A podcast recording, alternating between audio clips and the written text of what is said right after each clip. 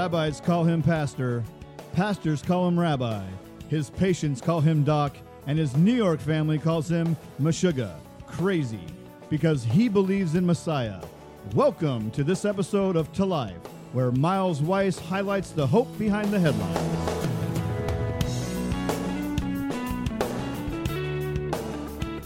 Shalom, all y'all, and welcome to a special edition of To Life with Miles Weiss.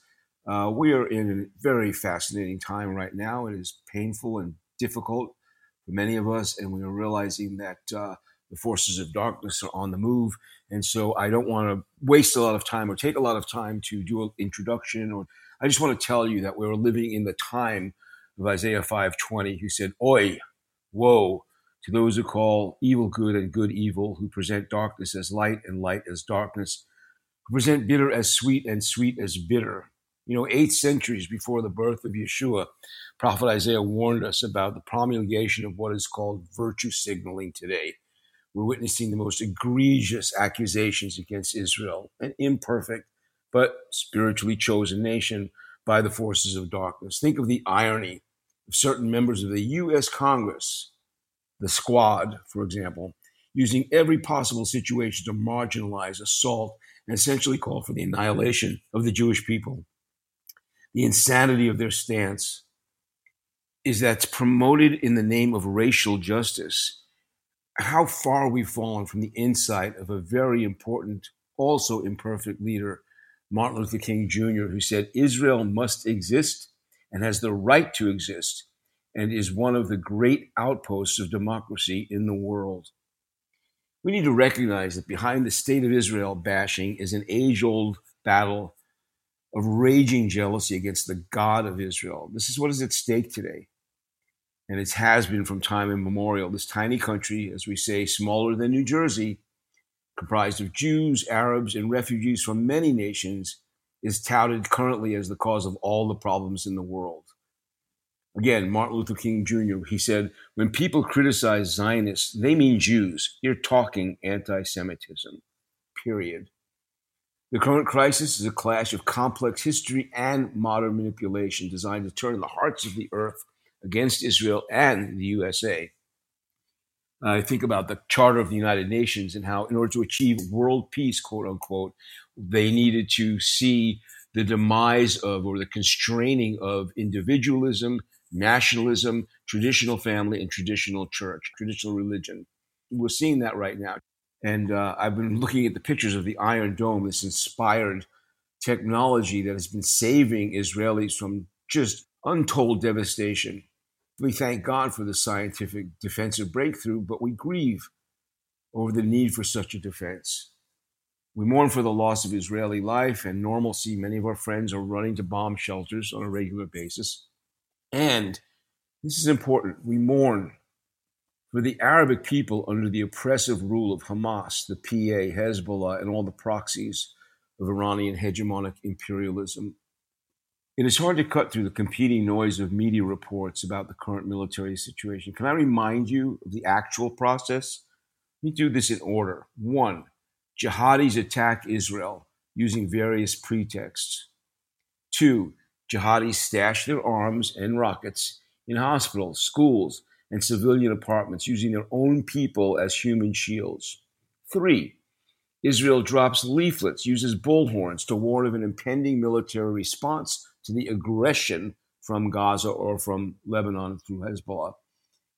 And finally, Israel calls on cell phones to civilians in the local area, asking them to evacuate the places where the rockets have been firing from and then Israel fires a rocket into a corner of the rooftop. This is called knocking on the door. And it's a final warning for civilians to leave the area. Then, and only then, Israel flattens the building where Hamas stores the weapons and from where they shoot the rockets towards Israeli civilians. Now, what happens next is the jihadis hope for Gazan civilian casualties to parade before the useful idiots in the Western media and the US Congress, sadly, to decry Israeli aggression, quote unquote. And then finally, of course, Israel is condemned internationally and called upon to restrain themselves because of their military capability. And the whole world is subject to this lie that this is Israeli aggression. And again, Rambo, the giant Jew, has taken over this poor Muslim land. You know what is so infuriating that this tiny, tiny country with the smallest population of any people group on the earth practically, uh, surrounded by multiple millions of Muslims with multiple millions of acres of land, suddenly that this becomes the the cause celeb of the national internationalists and the globalists that are trying to wipe out uh, democracy essentially and institute a one world government. It's frustrating, but you have a part to play. Together, you and I have a part to play in this. We have a part to pray in this. Think of Isaiah again, Isaiah 62 6. He said, On your walls, Jerusalem, I've set watchmen all day and all night. We will never hold their peace. You who remind the Lord, take no rest for yourselves and give him no rest until he establishes and makes Jerusalem a praise in the earth. Now we know ultimately that will be when Messiah comes and he will establish his kingdom from Jerusalem to over the whole world. However, in the interim, I'm asking, I'm begging, I'm calling upon people of faith, Jews and Christians, people of faith in the book, in the Bible, in the understanding of the Tanakh and the Brit the connection between people who revere those two sets of scripture that they that we together would stand on the wall in prayer and intercession that we would support groups who are doing the work of bringing these messages to the world and we ask you to take heed of this special bulletin with simplicity. Cut through all of the noise that's surrounding us right now. Pray for congress. Pray that god will either change their hearts or change their seats.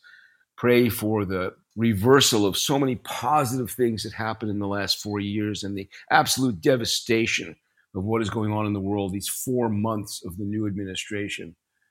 And so we're asking you to stand with us, stand with Israel, stand with what God loves. And we want to encourage you to see a more detailed version of this, including some references to reliable articles uh, at mkhop.org. If you're not getting our newsletter, please write to us at info at mkhop, that's Miles and Catherine House of Peace, mkhop.org, and receive our newsletter and follow the threads that we bring you. They're simple, they're straightforward, they'll help you understand what's going on. We also want to encourage you in your own relationships to get a hold of our book, When Heaven Hits Home, about relationships based on my 30 years in counseling as a counselor and my almost 30 years in counseling. And, uh, and also we want to encourage you to get a hold of this podcast. If you like this, if it's helping you, we've gotten great reports back about it. Please subscribe to it, give it a five star rating, share it with your friends, and just invite them in on this community that we're building that has to do with bringing the hope behind the headlines. And to me today, as I bring this special bulletin about all the noise coming out of Israel, we are really standing in prayer and in love with our Israeli friends and partners and also with our Arab cousins and neighbors. And we're saying, God, have your way in the midst of this. God, overcome, overturn, overturn, overturn. As Isaiah also said, overturn the forces of darkness that are trying to defeat the future of your people. We say today that God, you are the hope behind the headlines. We are looking up because you know our redemption is drawing near and we're looking to you. You are Shomer Yisrael. You are the keeper of Israel. You're watching over Israel and you're inviting us to watch with you. So, friends, today I say, Sei as my grandma would say in Yiddish. She would say, be in good health. And we say also, Lehitraot, we'll see you again. And Shalom, Shalom.